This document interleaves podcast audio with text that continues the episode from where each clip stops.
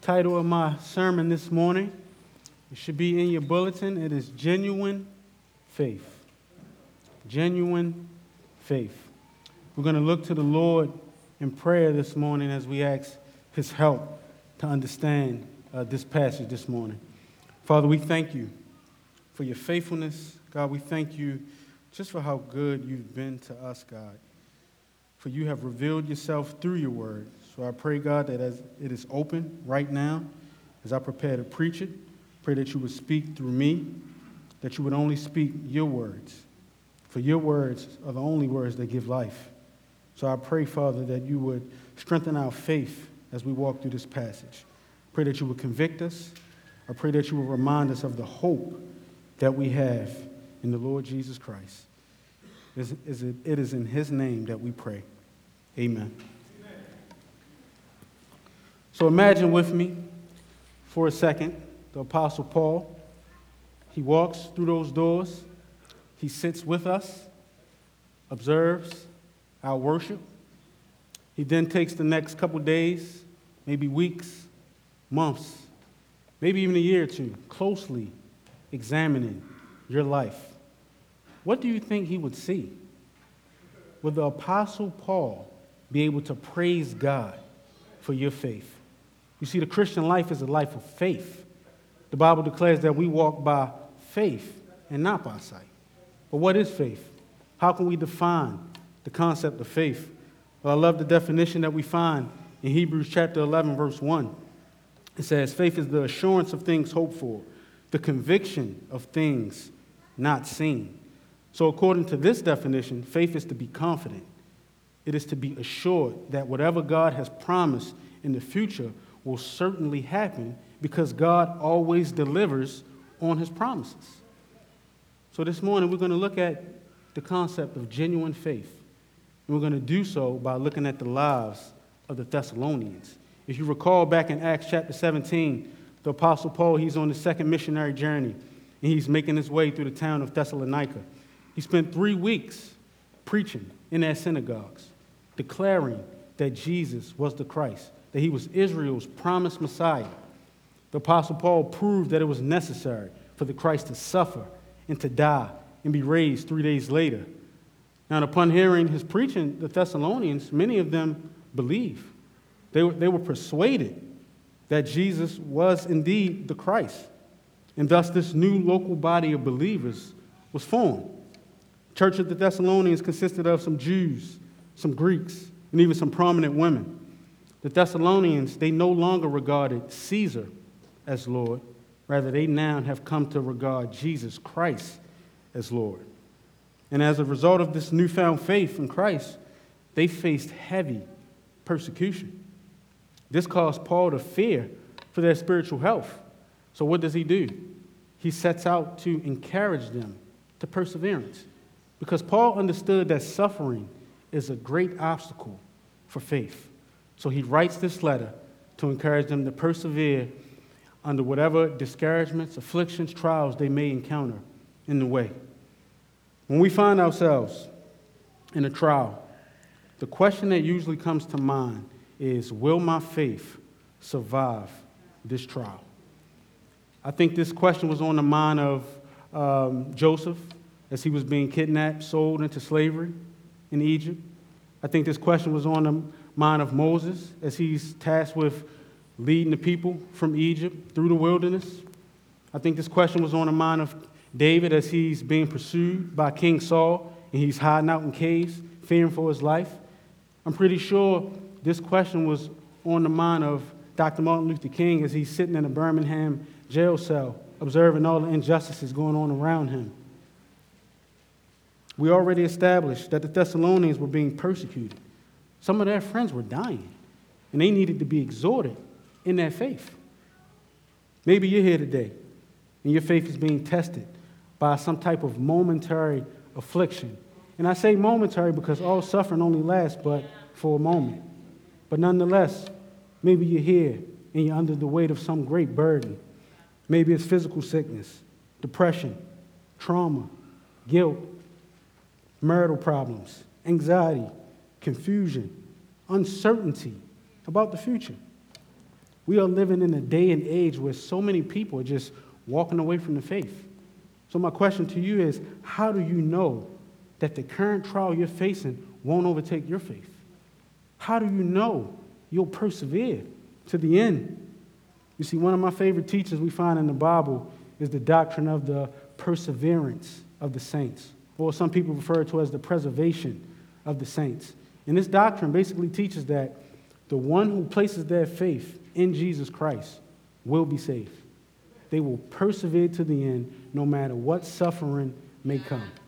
And I think this doctrine is so encouraging because it reminds us that the same grace God gives us at the start of the Christian life that saves us is the same grace that sustains us all the way through the Christian life till we arrive in glory. My aim this morning is simple.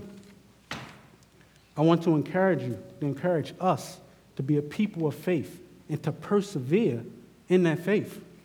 You see, perseverance is the distinguishing mark between genuine faith in Christ and a counterfeit faith in Christ. Genuine faith in Christ will persevere to the end. Genuine faith in Christ won't be overtaken by any form of suffering we may experience in this life. And that's really the gist of my whole sermon. The main point is that genuine faith will persevere. Now, I know someone in this room may still not be convinced. You might be thinking to yourself, how can you be so sure, preacher? I'm in, I'm in the fire right now. You don't know the trauma I've been through. My grip of Christ might be, I, I feel like I can lose it at any moment. How can you be so sure? Well, I'm so sure because God is the one who preserves the faith of his saints. He has not lost one soul who has placed their faith in Jesus Christ. So, I guess the next question is this Since genuine faith in Christ can't be overtaken, how do you know you possess a genuine faith? Well, for the rest of our time, we're going to examine some marks of genuine faith. And we're going to do so by looking at this passage. Now, this list is not exhaustive, but I do think it will be helpful as we examine the authenticity of our own faith this morning. Amen? The Apostle Paul, he starts out in our text by thanking God for this group of believers that God has formed into a church. Look at verses 2 and 3. They read, We give thanks to God always for all of you, constantly mentioning you in our prayers, remembering before our God and Father your work of faith and labor of love and steadfastness of hope in our Lord Jesus Christ. Here we see three Christian virtues that Paul commonly mentions faith, love, hope. Now, for the sake of our time, we're going to zoom in on the virtue of faith. Let's look at verse 4.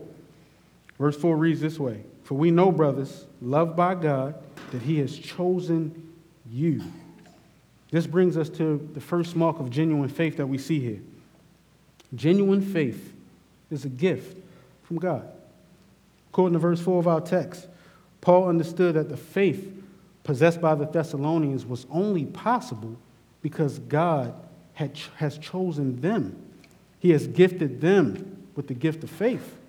As one theologian stated, he said, Faith is a gift of the Lord to undeserving people, the outworking of God's electing grace and atonement of Jesus for his own. Now, this brings us to the doctrine of election, which simply teaches that God has the right to choose who will be saved. God is not coerced, He's not manipulated to make a choice by the best of men in their deeds. God has determined before the foundation of the world who will place their faith in the Lord Jesus Christ and thus be saved. You see, in salvation, God is the one who initiates. Man doesn't choose God apart from God first choosing man. The very fact that you're here today, believing in the Lord Jesus Christ, testifies to the fact that God has set his affections upon you, that he has set his affections and redeeming love upon you. Let that sink in. And this choice was before you did anything either good or bad. This choice was before the foundation of the world. God didn't take into consideration our success, our accolades, a certain office you would uphold, the amount of money you have in your bank account, the amount of charity work you do, the amount of church services you attend, the number of times you took the Lord's Supper, the number of times you recited the sinner's prayer. None of those things factored into, the, into God's decision in choosing a wretched sinner like yourself, like myself. This is why the scripture says that by grace you have been saved through faith, and this is not your own doing, it is a gift of God. Well, what actually what is the gift? Salvation is the gift. The faith is a gift. The Bible testifies that we are spiritually dead in trespasses and sin. Spiritually dead people don't have it in themselves to believe the gospel. Faith is not something that we muster up within ourselves. It's not something that we bring to God. I'm reminded of the old hymn, Rock of Ages, where it says, Nothing in my hands I bring, but simply to the cross I cling. You see, God provided the Thessalonians with the ability to place their trust in Jesus Christ for salvation. And if you're believing in Jesus today, He has gifted you with that same ability. So, what should our response be to these things? Well, one, it should teach us humility. Church, don't you know there's no grounds for boasting in ourselves? Don't you know there was a time when you didn't believe in the Lord Jesus Christ? But now you're actually here believing in the Lord Jesus Christ. What happened? God, in His mercy, provided us with the gift of faith. Therefore, may our boast be in Him, in Him alone. But two, this should teach us to cherish our faith we tend to cherish things that are important, that are significant, have value. Just ask my wife about her pen collection, right? Like she collects the best pens. I can't even get the good ones. I got to use like the common ones. You know, like the, the big, the regular, like little ball, ballpoint pen one. But my point is this if we cherish things like that, right, how much more should we cherish the gift of faith? Brothers and sisters, make every effort to nourish it, to strengthen your faith. Take time to cultivate your faith by spending time with God's people, worshiping on a Sunday, by showing up to a midweek Bible study. Devote yourself to prayer, private devotions, reading God's Word. Devote yourself to uh, seeking out a, a discipleship and, and, accountability. These are means of grace that God uses to help us uh, nourish and strengthen our faith. So faith is a gift from God. Let's look at verse 5. This brings us to our second mark of genuine faith.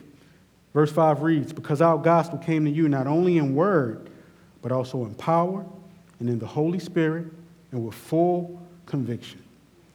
According to Merriam Webster, conviction is defined in this way as a strong persuasion or belief. A strong persuasion or belief. Those in the room who drink coffee, you might be persuaded that coffee is like the best thing ever. That's, that's just not my thing. I'm, I'm good with a glass of orange juice in the morning. That's, like, that's, that's, that's enough. Those who run, my runners in the room, you might be persuaded, you might be fully convinced that Nike, Asics, Brooks make the best running shoe in the world. My healthcare workers, you might be persuaded that Johns Hopkins Hospital is the best medical institution in the world, at least in Baltimore, right? My sports fanatics, you might be persuaded that Michael Jeffrey Jordan is the best basketball player who ever played the game of basketball. That's my persuasion. That's my conviction.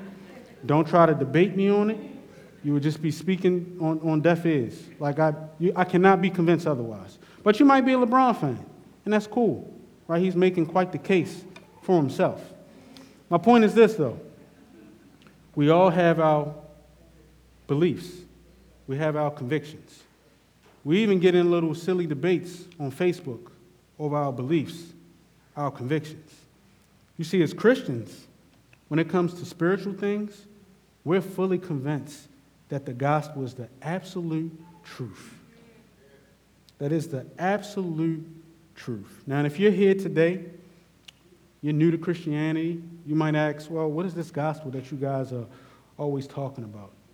What is this gospel that makes a man happy? Well, let me enlighten you. The gospel is the good news that Christ Jesus has come to save sinners. You might ask, well, why is that good news? It's good news because apart from Christ, man stands condemned before a holy God. You see, man, I mean, God made man upright, but man chose to rebel. We willingly choose to disobey God. And as a result of our disobedience, we stand condemned before a holy God. And the last time I checked, it is a scary thing to fall into the hands of the living God and be judged. You see, apart from Christ, we are hopeless. We are undone. This is why the gospel is good news. You see, Christ had regard for our helpless estate. He saw that we were in a situation, in a condition that we were unable to remedy, that we were unable to fix. This Jesus came to earth born of a virgin, lived a life of personal, perfect, perpetual obedience to God the Father. Stood in our stead, became our substitute as he went to that Roman cross, died in our place for sinners, was buried, raised three days later, and this Jesus is now seated at the right hand of the Father in power and glory. But one day, this same Jesus, the way he ascended into heaven, will descend from heaven. And he's coming to save those who are eagerly awaiting him, who are anticipating him. But for those who are not, he's coming back to judge them. You see, the gospel is not just something that we hear, but it actually comes with a response. It calls us to respond. And just what is that response? Believe in the Lord Jesus Christ, and you will be saved. That's the second mark that we see here of genuine faith. Genuine faith responds to the gospel in belief, it believes it.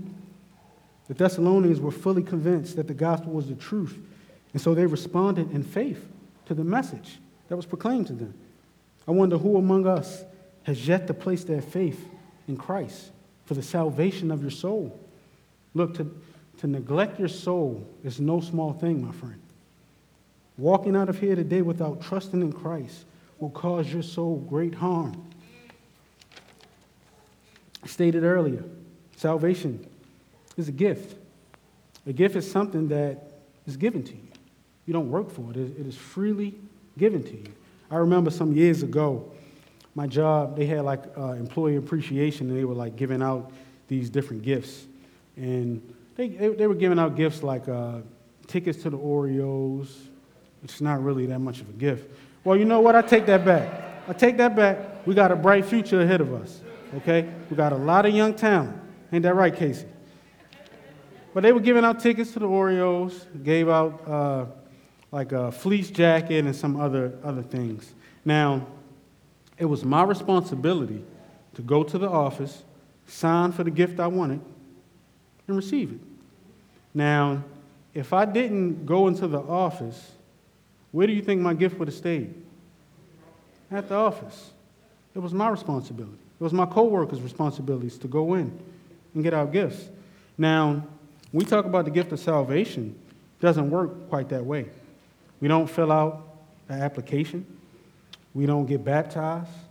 We don't join the church. How do we receive this gift? We receive it by believing, believing the good news about Jesus Christ, who he is, and what he's done for us. It is your responsibility to believe in the Lord Jesus Christ. Now, someone here might say, that's too easy. My response, okay, prove us all wrong and believe. But you see, here lies the problem. It's hard for self righteous, prideful people to be totally dependent on someone else for righteousness because they already think that they're righteous within themselves. But it's equally hard for those who think that they are too far gone, that they've fallen too far beyond the reach of God's forgiveness. Don't you guys realize that faith is so unnatural for us? My plea to us this morning is simple trust in the Lord Jesus Christ. Those who call upon the name of the Lord will be saved. You will not be put to shame. For Christ has said himself that all the Father gives to me will come to me, And the one who comes, I will in no wise cast out. Meaning, I will never cast out the one who comes to me in faith. Take him at his word. Now, someone might walk out of here today and actually claim to believe in the Lord Jesus Christ. Well, first, let me say, praise God. The angels are rejoicing that you have turned from your sin and trusted in the Lord Jesus Christ. But let me just give you a word of caution. If you truly believe in Jesus, there should be some real transformation that takes place in your life. I'm not talking about the transformation that comes from seeing a therapist, partaking in Whole 30, going vegan, working out, all of that stuff. I'm not even talking about transformation that comes from adopting religious practices, coming to church, reading your Bible, praying, giving offering. And all of these things I just mentioned are good, except maybe going vegan. I'm sorry, I just can't. I'm sorry, I can't do it. But if that's you, hey, to, to each his own. But the transformation I have in mind is a spiritual transformation. You see, this transformation begins not outside in, but inside out. And where, where does this transformation come from? Well, according to verse 5, this transformation comes from the Holy Spirit. The Thessalonians, they believed the gospel, and they gave evidence that their faith was genuine because of the Holy Spirit working in their lives. Paul said that the gospel didn't just come in word, but it came in power, real transformative power. This kind of power to transform who we are at the core is only possible through the Holy Spirit. Have you experienced this kind of transformation? Have you seen evidence of fruit in your life produced only by the Holy Spirit? You see, according to God's word, the Holy Spirit produces fruit such as love, joy, peace, patience, kindness, goodness, faithfulness gentleness, self control. Do these characteristics accompany your faith? So, genuine faith is a gift from God. Genuine faith responds to the gospel in belief. Let's move on to verse 6. We see another mark here. Verse 6 reads, And you became imitators of us and of the Lord, for you received the word in much affliction with the joy of the Holy Spirit. This brings us to our third mark of genuine faith. According to verse 6, genuine faith suffers for living a godly life. Genuine faith suffers for living a godly life. But there's no greater compliment that can be given to a Christian than that of being a godly individual. Yeah, you might be a great leader in God's church, a talented musician, a great parent. You might have uh, a certain zeal for Christ. But none of these things matter if at the same time you're not a godly individual. Living a godly life is never easy. We live in a broken, fallen world full of darkness. So it's never easy. It's not comfortable.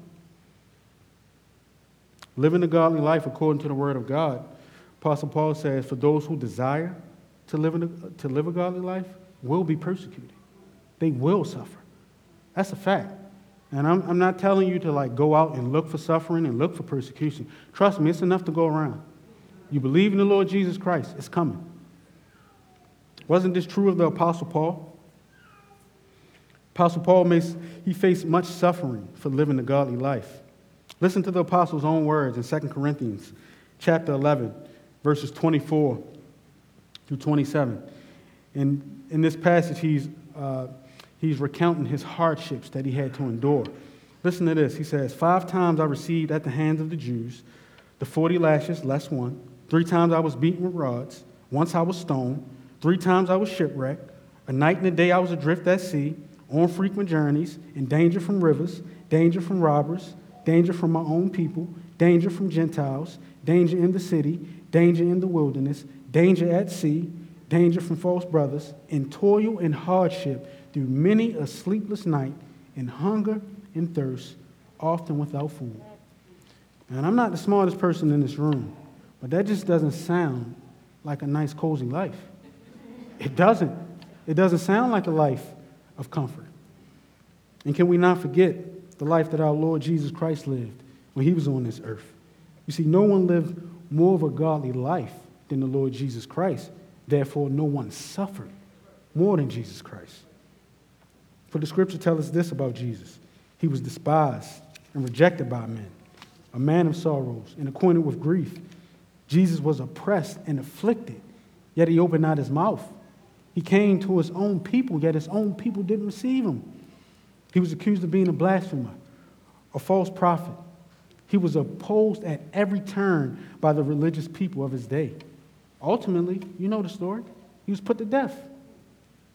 The Thessalonians faced the same opposition from their own countrymen the moment they received the word of God. Their family members, friends, co workers were not pleased with their newfound faith in Jesus. They weren't pleased with the godly life that they were now living. As a result of their godly life, the Thessalonians were joined to a great cloud of witnesses, and thus they became imitators of Paul, of the Lord Jesus Christ, and of all those who have held fast to the faith amongst much affliction. This morning, March 19th, 2023, are you holding fast to the faith? As you suffer, are you holding fast to your faith this morning? You see, genuine faith is always tested, and suffering is one of the tests. Now, this poses a question just how were the Thessalonians able to endure such suffering? How was Paul able to endure such suffering? How was the Christ able to endure such suffering? How were Christians who were slaves in the 16th century able to endure the horrors of slavery?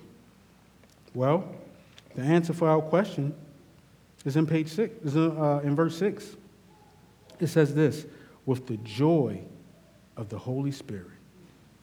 This is how we are able to endure afflictions, persecutions, trials, and tribulations. It's with the joy of the Holy Spirit. Charles Spurgeon once said, Blessed is the fact that Christians can rejoice even in the deepest distress. Although trouble may surround them, they still sing. And like many birds, they sing best in their cages. So as you sit in the fire of affliction, are you able to sing for joy? As you get a not so favorable report from the doctor, as the life you plan for your children has not turned out like you envisioned, as you struggle to make ends meet, as you struggle through problems in your marriage, as you struggle through problems in your singleness, as you struggle with uncertainty about the future, as you struggle to care for elderly one, are you still able to sing for joy? Let me let you in on a little secret.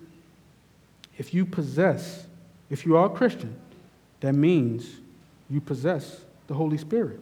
Therefore, that means it is a reality that you are able to sing for joy, no matter the circumstance.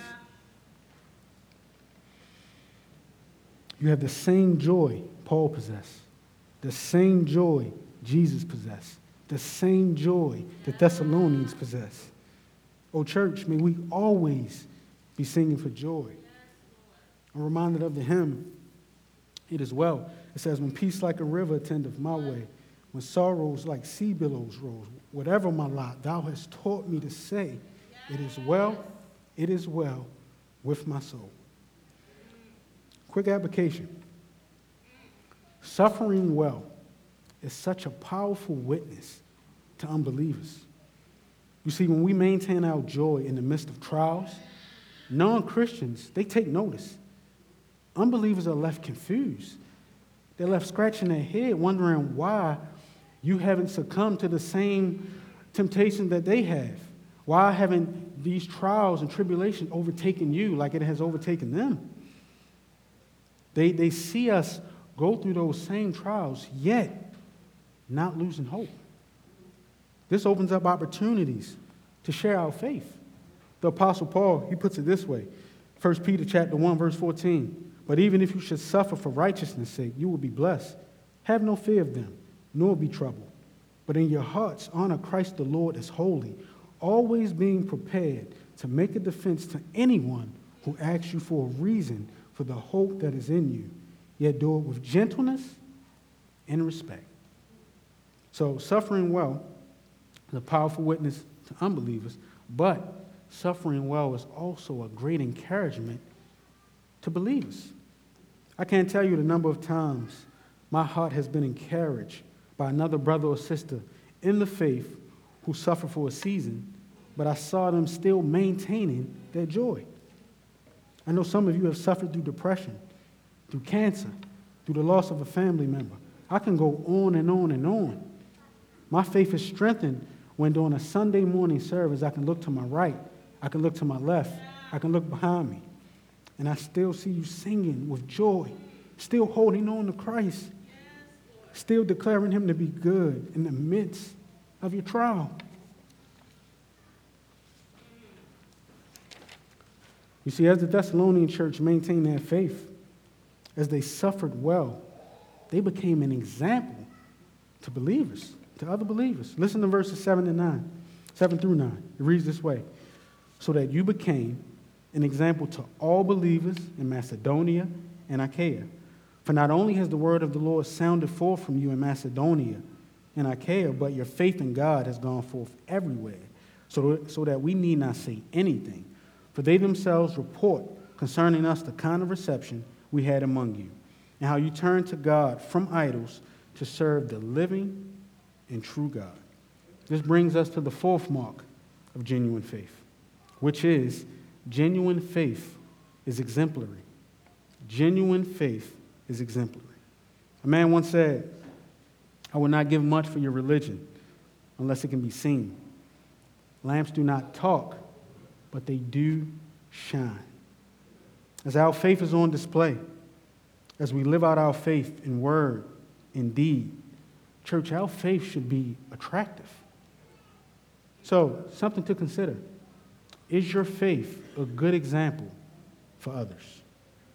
Does your faith draw people to Christ? Or is your faith a stumbling block for people? Does your faith encourage others, or is it a discouragement for others? You see, the Thessalonians were once a people who worshiped dead idols, following the same course as everyone else. But by the grace of God, the same Thessalonians stepped outside of the cultural norm, abandoned their idols, and turned to serving the true and living God. The life of faith the Thessalonians lived got everyone's attention. Their non Christian family members, friends, were probably thinking, like, what, what has gotten into these Thessalonians. They're no longer worshiping many gods. They're going around saying that there is only one God, Jesus Christ. They're no longer greedy. They're no longer selfish, no longer sexually immoral, no longer contentious. What happened to them? The Thessalonians were the talk of the town as they evangelized the people around them. But check this out they did more than just share the gospel, they commended the message with the godly lives that they lived. Their life of faith gave credence to the message.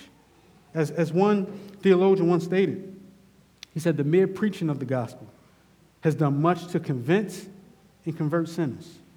But the lives of the sincere followers of Christ, as illustrative of the truth of these doctrines, have done much more. In other words, practice what you preach. Practice what you believe. Oh, church, let the light of Christ shine. Let it shine in your neighborhood, at work, on vacation, at church, at the gym, around your dinner tables. Let it shine everywhere and at all times because the world is watching. And our life should reflect who God is, and it should lead to His praise and His glory. So, genuine faith is a gift of God. Genuine faith responds to the gospel and belief. Genuine faith suffers for living a godly life. Genuine faith is exemplary. Let's look at the last mark of genuine faith we see here. Let's look at verse 10. Verse 10 reads and to wait for his Son from heaven, whom he raised from the dead, Jesus, who delivers us from the wrath to come. Genuine faith eagerly anticipates Christ's return. During World War II, it was said that the underlying strategy was to ruthlessly crush civilian morale so that those being bombarded would abandon their hopes and fighting spirit. You see, tough circumstances always cause us to lose hope. As you think about recent events within this last decade, from a pandemic, injustice, violence, natural disasters, corruption, poverty, death, fill in the blank. These things have proven that this current decade has been brutally challenging. Where does one find hope during time of suffering? Where does one find hope when it appears all hope is lost? Today, we might define hope as a desire for something to happen, sort of, sort of like a wish. I hope I will get a job. After service, I hope I will have time to take a nap. I hope my check will last to the end of the week. You see, biblical hope has a different connotation than how we normally think of hope in our day and age. Biblical hope is certain. Biblical hope is much more powerful than a mere wish or desire. The Thessalonians were certain that Christ would come back for them. You see, the second coming of Jesus Christ, when rightly understood, should be a great encouragement and comfort for us as we endure trials of this life. I believe this is why the Thessalonians never lost hope, because their eyes of faith was always looking at Jesus. They never lost their way because they were always anticipating their Lord's return. You see, when we take our eyes off Christ just for a second, we quickly get in trouble. We quickly sink back into despair. Wasn't this true of the Apostle Peter? You remember Peter, he's walking on water. Everything was fine. He's walking towards Christ. His eyes are on Christ. He takes his eyes off Christ for one second, and what happened? Started to sink. It's the same way with us. What are your eyes focused on? Have you been so in love with this world that you have forgotten about Christ? This world is not our home.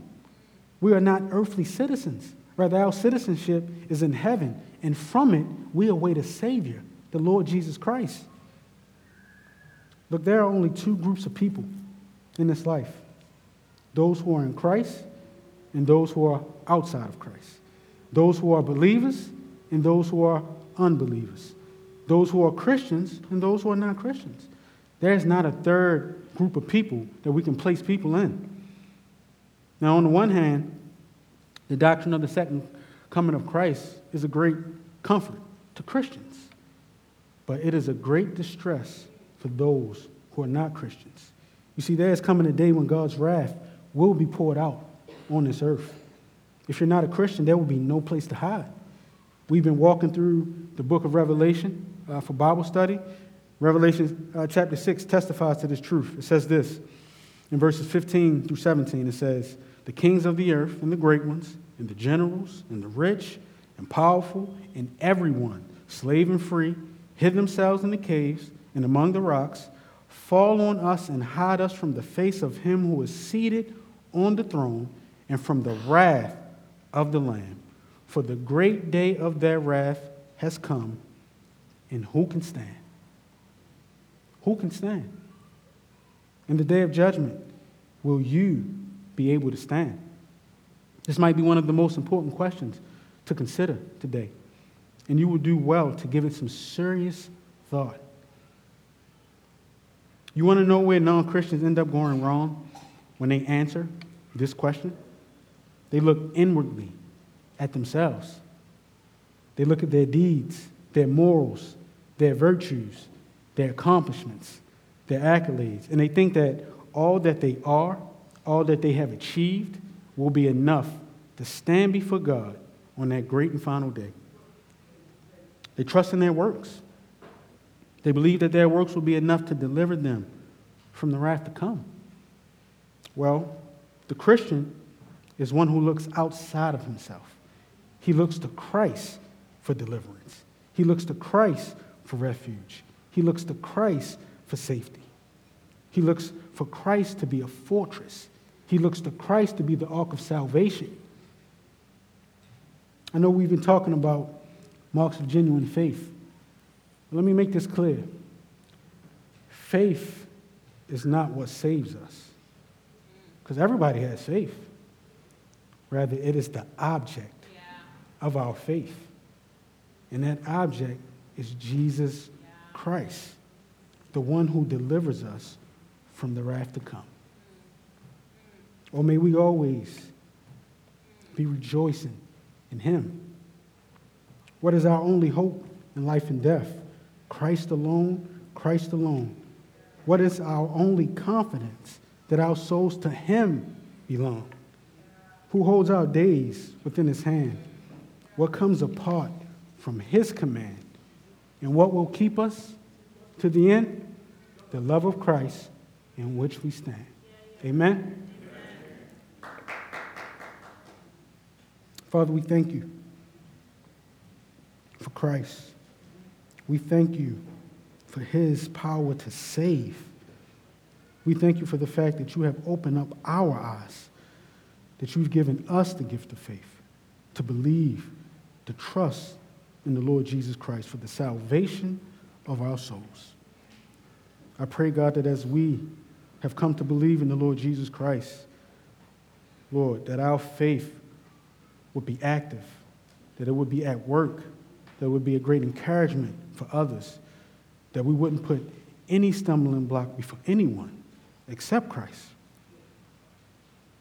Father, I pray that your gospel will continue to go forth. I pray that you would that it would continue to go forth not only in our words, but also through the life that we live. And I pray that you would get all the glory for this. It's in Jesus' name we pray. Amen.